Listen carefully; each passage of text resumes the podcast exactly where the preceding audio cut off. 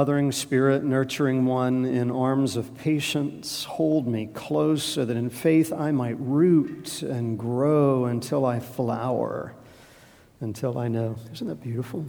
Thank you for, for that hymnody, the hymnody of the church, so often hymnody of that speaks to, the, uh, to who God is, as many of the hymns and songs that we've chosen today, this Holy Trinity Sunday, speak to who God is Father, Son, and Holy Spirit. I'm thankful for the hymn writers of the church, aren't you, Rob and Rosemary?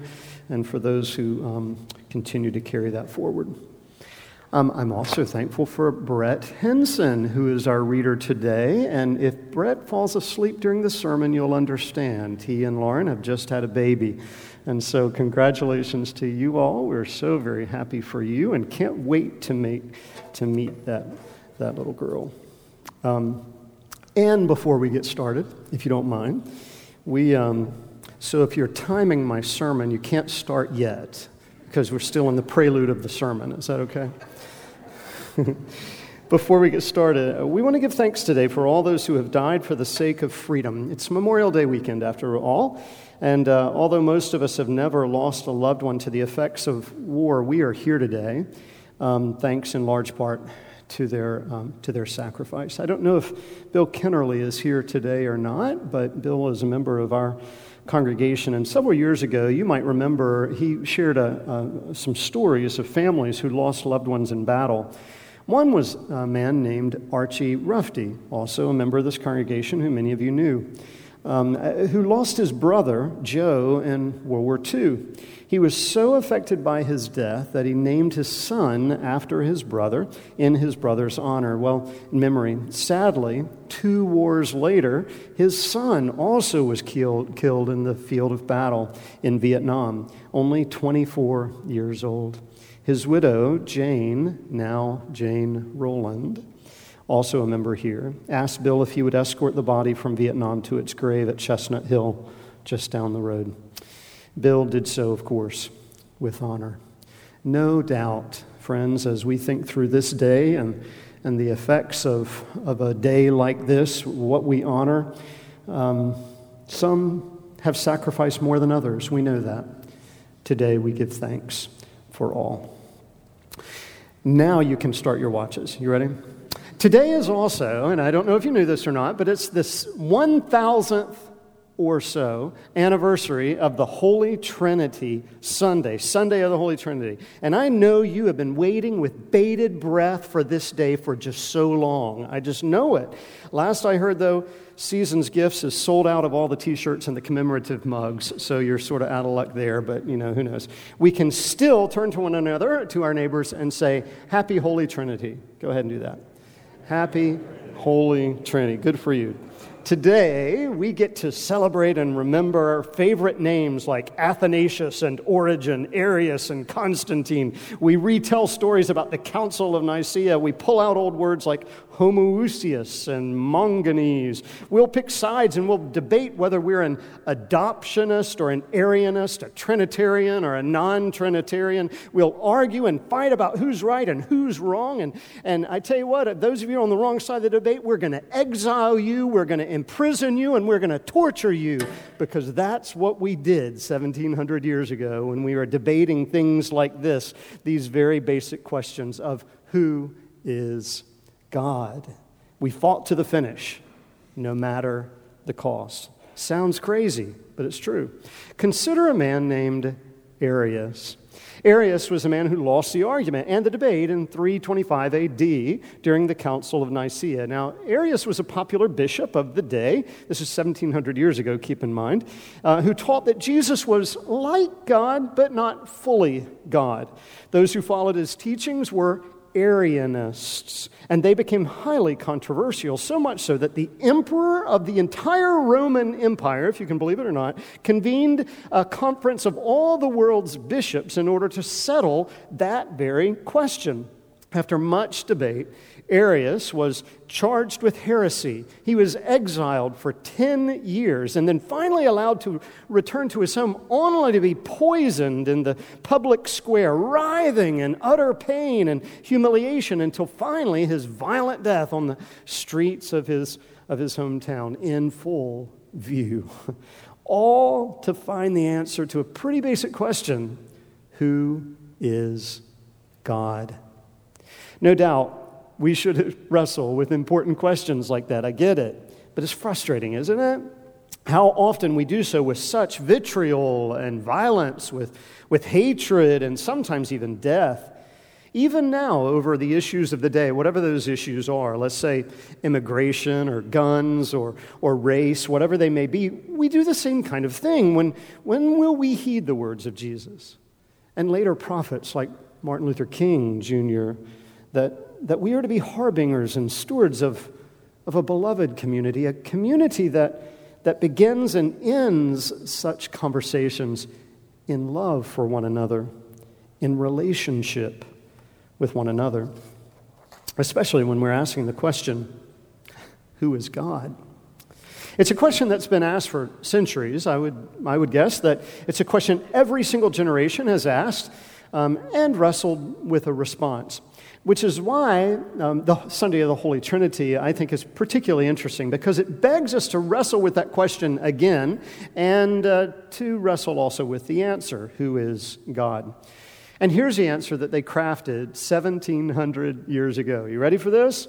Um, after that battle with Arius, they decided the Council of Nicaea this response God is Father, Son, and Holy Spirit. The Holy Trinity, three persons, but one substance, mysteriously bound together in relationship, one with the other, together as God, begotten, not made, present since the beginning of time. Bear with me friends. This is stuff that we've already sort of assumed all this time, but it took nearly 300 years to develop this kind of, of language. This, this God, and this is where they, they came up with it all, this God who is first introduced to us in Genesis chapter 1. You remember those first words of Scripture in the beginning, God created, which tells about the beginning of the world, and the careful, the very methodical, the very deliberate way in which God created this world, blowing God's Holy Spirit, the Ruach of God, blowing over the face of the earth, the deep, in order to bring life from within it in the first words then of John's gospel. So we have the first words of the Old Testament and now the first words of the New Testament in John's gospel. Jesus is introduced as the Word that existed in the beginning. And this Word, Jesus, was God, John writes describing this beautiful, mysterious relationship between God the Creator, God the Spirit, God the Son. Uh, one God, the Holy Trinity, bound in relationship. And then back to Genesis chapter 1. You've heard this verse that this very same God created us in his own image within the beauty of that mysterious relationship. What does all that mean for you and for me? Why do we really care about that stuff still on this Holy Trinity day um, so many years later? Well, it matters because it tells us something very, very important about God that relationship is at the very heart of who God is. That healthy, faithful, loving relationship matters more to God than anything else.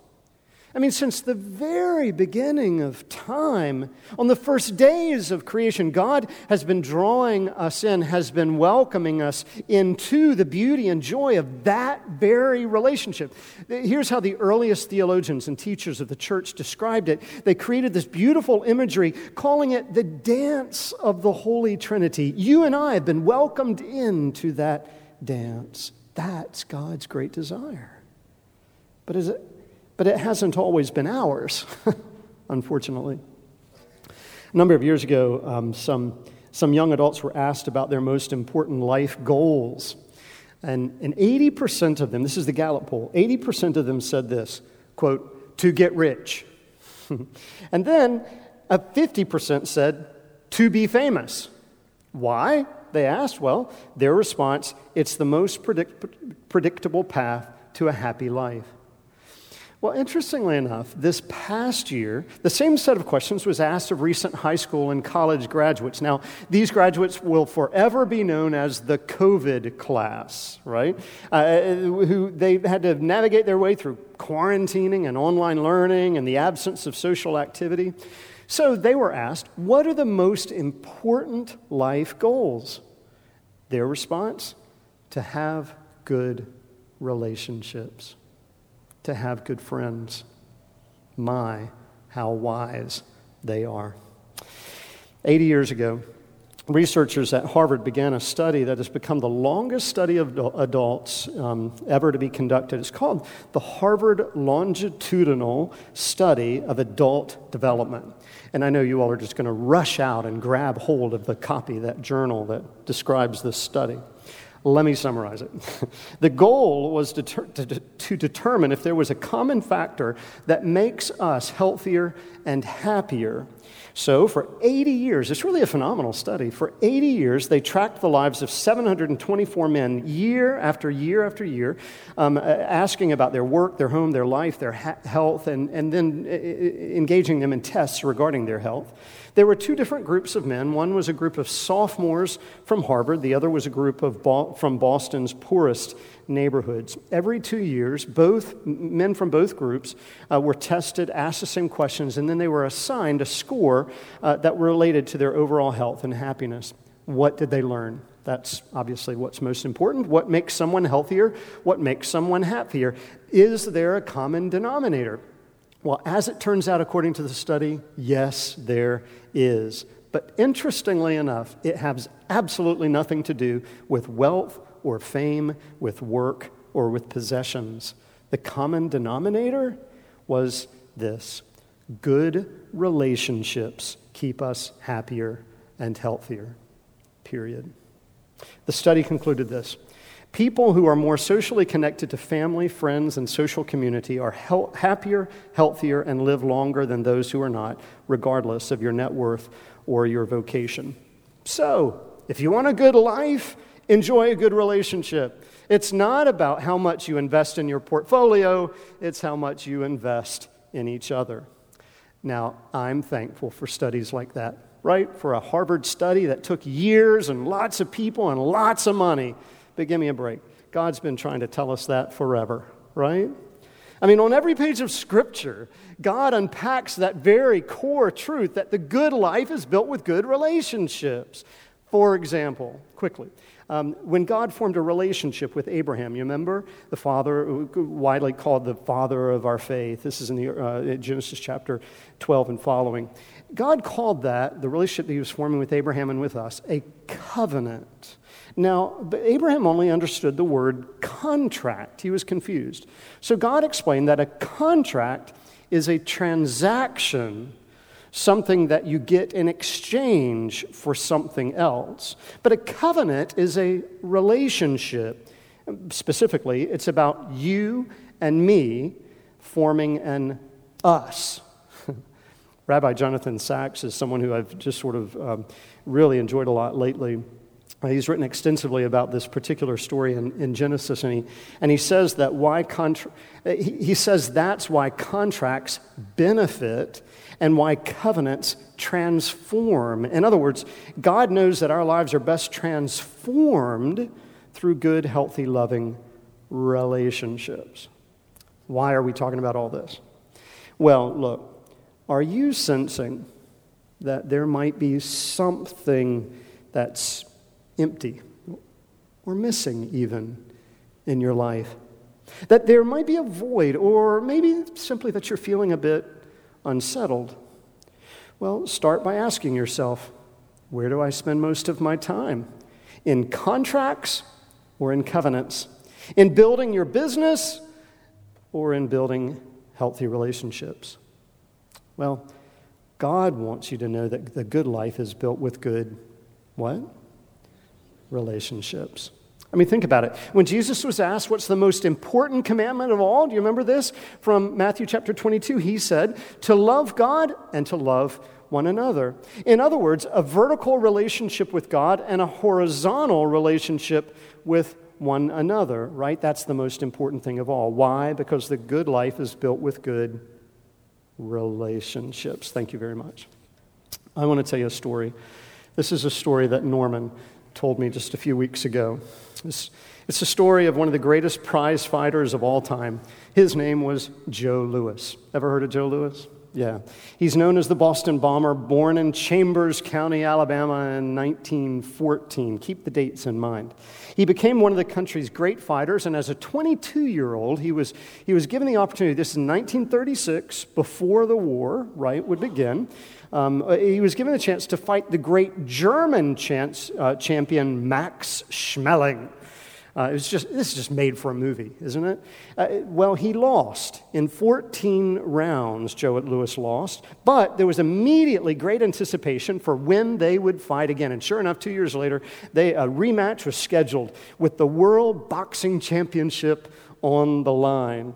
Uh, interestingly enough, 1938, you know who's paying attention, right? Hitler, in particular, was so very eager to prove once again uh, Germany's might but Americans, no, they were eager to prove him wrong. 70,000 people showed up in Yankee Stadium to watch this thing, and 58% of all the radios in America were tuned into it. And sure enough, in one of the greatest sporting events of the 20th century, Joe Louis knocked him out in two minutes and four seconds. How about that? What an exciting event. Joe Louis won the rematch. Hitler was not happy, to say the least.